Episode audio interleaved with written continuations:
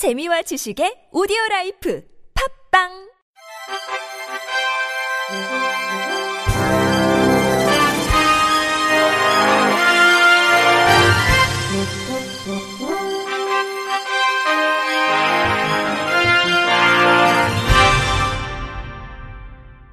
청취자 여러분 안녕하십니까? 4월 7일 금요일 KBIC에서 전해드리는 생활 뉴스입니다. 일산에서 삼성까지 17분 만에 주파하는 고속광역급행철도 A노선 사업이 본격 착수됩니다.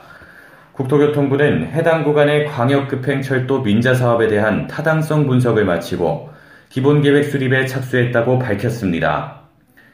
국토부는 기본계획이 마련되면 올 하반기 민간투자심의위원회 심의를 거쳐 이르면 내년 초 우선 협상 대상자를 선정할 계획입니다. 이후 2018년 착공에 들어가 2023년 말 개통합니다. 수도권 광역급행철도 A노선은 파주에서 출발해서 일산 삼성을 경유해 동탄에 도착하는 총 83.3km의 노선입니다. 이 중 39.5km에 해당하는 삼성에서 동탄까지의 구간은 지난달에 착공했고 6.4km에 해당하는 파주에서 일산까지의 구간은 지난해 12월 예비 타당성 조사에 들어갔습니다. 수도권 광역급행철도 평균 속도는 일반 지하철의 3배가량 높은 시속 116km로 열차가 개통되면 킨텍스에서 서울역까지 13분, 킨텍스에서 삼성까지 17분, 동탄에서 삼성까지 19분이면 도달할 수 있습니다. 국토부는 열차가 개통되면 하루 평균 30만 명이 수도권 광역급행철도를 이용할 것으로 예측하고 있으며 도로 정체 해소와 지하철 혼잡도 개선 효과도 탁월할 것으로 내다봤습니다. 박민우 국토부 철도국장은 수도권 광역급행철도는 도시철도 분야에 KTX가 도입되는 것으로 도시교통 체계를 완전히 혁신하는 계기가 될 것이라고 말했습니다. 올해부터 차량 전좌석의 안전띠 착용 의무화가 추진됩니다. 대형 화물차의 사고를 막기 위한 차로 이탈 경고 장치 장착도 시행됩니다.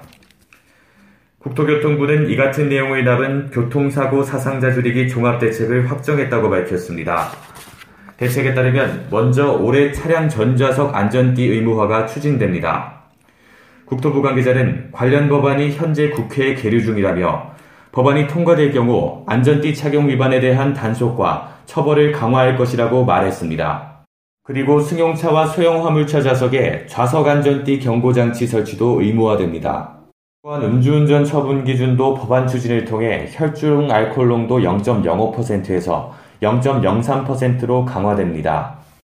국토부 관계자는 운수업체 특별교통안전점검 대상을 확대하고 사업용 차량의 위험 운전을 예방하기 위해서 길이 11m를 초과하는 승합차나 20톤을 초과하는 화물차에 대해 차로 이탈 경고장치 장착도 의무화할 것이라고 말했습니다. 국토부는 올해 교통사고 사망자 수를 3천명대로 줄이기 위해 정부의 모든 영향을 다할 것이라며 교통 환경에 있어 안전한 대한민국을 실현하도록 노력하겠다고 밝혔습니다. 공부를 하는 학생이나 아이디어 회의를 하는 직장인처럼 거의 움직이지 않고 머리만 쓸 때에도 식욕이 높아지는 경우가 많은데요. 왜 그런 걸까요? 이와 관련해 생각을 많이 하면 식욕이 왕성해져 더 많은 음식을 먹게 된다는 연구 결과가 있었습니다. 캐나다 라발 대학교 연구팀은 두뇌 사용과 식욕의 상관관계를 알아보기 위해 학생 14명에게 세 가지 일을 시킨 뒤 이들이 먹는 음식량을 관찰했습니다. 실험 참가자들은 앉은 자세로 쉬기, 문서를 읽고 요약하기, 기억력, 주의력, 각성 상태를 측정하기 위한 컴퓨터 테스트 등 세 가지 임무를 수행했습니다. 연구 결과 실험 대상자들은 문서를 읽고 요약한 후 203칼로리 이상, 컴퓨터 테스트를 받은 후 253칼로리 이상을 먹었습니다. 이는 쉬고 난 뒤 먹은 음식의 칼로리와 비교했을 때 각각 23.6%, 29.4% 많은 수치입니다. 실험 대상자의 혈액 검사 결과에 따르면 두뇌를 써야 하는 지적 업무를 수행하는 동안 실험 대상자의 포도당과 인슐린 수치가 크게 변화했습니다. 연구팀은 이는 머리를 쓰는 업무로 인한 스트레스 때문이거나 포도당 연소에 따른 생물학적 반응 탓으로 설명될 수 있다고 밝혔습니다. 뇌가 활동을 하면 주 에너지원인 포도당 수치가 떨어지고 이를 벌충하기 위해 섭취 충동을 일으켜 포도당과 인슐린 수치가 크게 변한다는 설명입니다.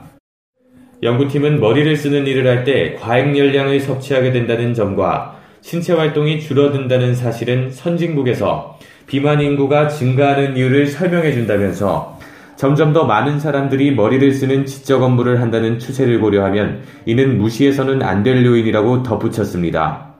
이런 내용은 미국 폭스뉴스 등이 보도했습니다. 갑상선암 환자가 급증하면서 과잉 진단 논란이 큽니다. 이 문제로 미국에서는 새 진단 기준까지 만들어졌는데요. 이게 한국인에게는 잘 맞지 않는다는 연구 결과가 나왔습니다. MBC 나윤숙 기자입니다. 갑상선암 과잉 진단 논란이 불거지면서 많은 환자들이 혼란을 겪고 있습니다. 수술을 해야 할지 지켜봐도 되는 건지 결정이 어려운 겁니다. 곽승훈 갑상선암 수술 환자. 수술을 안 해도 된다라는 그런 논란이 많이 있지만 그래도 내 몸 안에 이 암이 있다고 하니 갑상선암 환자가 갑작스럽게 증가하면서 지난해 미국에서는 갑상선암 재분류법을 내놨습니다. 암세포를 현미경으로 들여다봤을 때 암세포가 주머니에 잘 쌓여 있어 주변 조직으로 침투하지 않은 상태이면 암이 아니라 종양으로 부르잔 겁니다. 이 분류법에 따라 기존의 갑상선암으로 진단됐던 환자의 20%는 더 이상 암 환자가 아니게 됐습니다. 서울 성모병원 연구진은 이 분류법을 국내 환자에게도 적용할 수 있을지 검증해 봤습니다. 갑상선암 환자 6천여 명의 암세포를 분석한 결과 미국에서 종양이라 부르자고 정한 세포 형태를 나타내는 경우는 전체 환자의 2%가 채 되지 않았습니다. 또 이 세포 형태를 띠고 있다 하더라도 2% 정도는 림프절로 암세포가 퍼져 있어 단순히 종양이라 부를 수가 없다는 사실도 밝혀냈습니다. 정창권 서울상모병원 병리과 교수. 우리나라 환자들은 암이 아니라고 하는 그 근거를 정확하게 되기 어렵다는 것을 알게 된 거죠. 현재 갑상선암 수술 권고 기준은 크기가 1cm 이상인 경우입니다. 하지만 이보다 작더라도 몇몇 경우에선 수술을 권하고 있습니다. 배자성 서울상모병원 외과 교수. 목소리 내는 신경하고 가까이 붙어 있을 때 주변 근육층이나 이런 주변 장기의 침범이 의심되는 경우에 그때는 수술 갑상선암이 발견됐을 때 수술은 암의 크기와 위치, 세포 상태 등을 개개인의 상태에 맞게 판단해 결정하는 게 가장 중요합니다. MBC 뉴스 나윤숙입니다. SK 브로드밴드가 남양유업과 제휴해 산후조리원 신생아실 아기를 스마트폰으로 볼 수 있는 남양베베캠 서비스를 출시했다고 6일 밝혔습니다.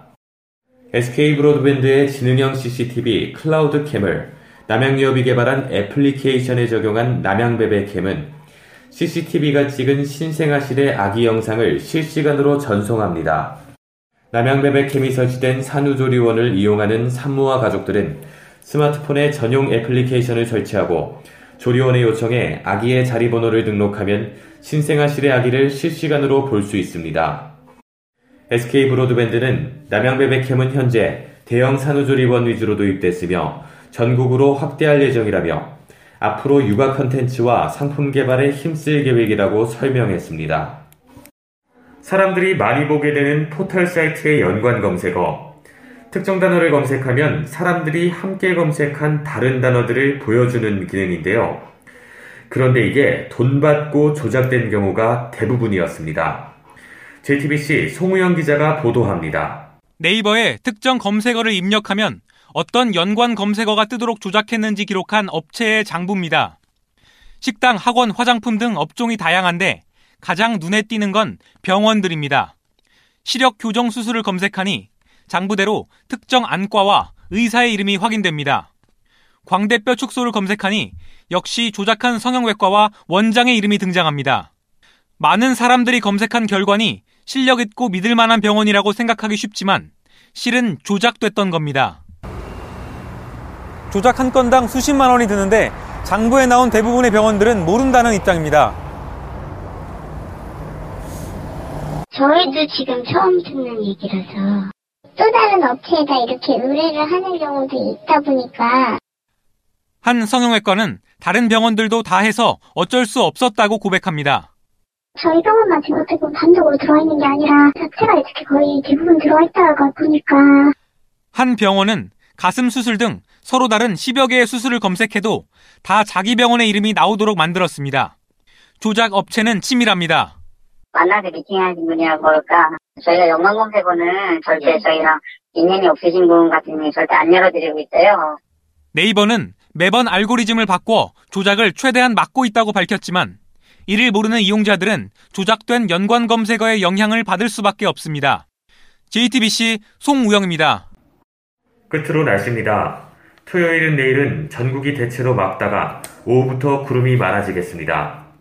일요일은 전국에 구름이 많겠으며 경상 동해안과 제주도 그리고 강원 영동 지방에 한때 비가 내리겠습니다. 이상으로 4월 7일 금요일 생활 뉴스를 마칩니다. 지금까지 제작의 이창현, 진행의 김태영이었습니다.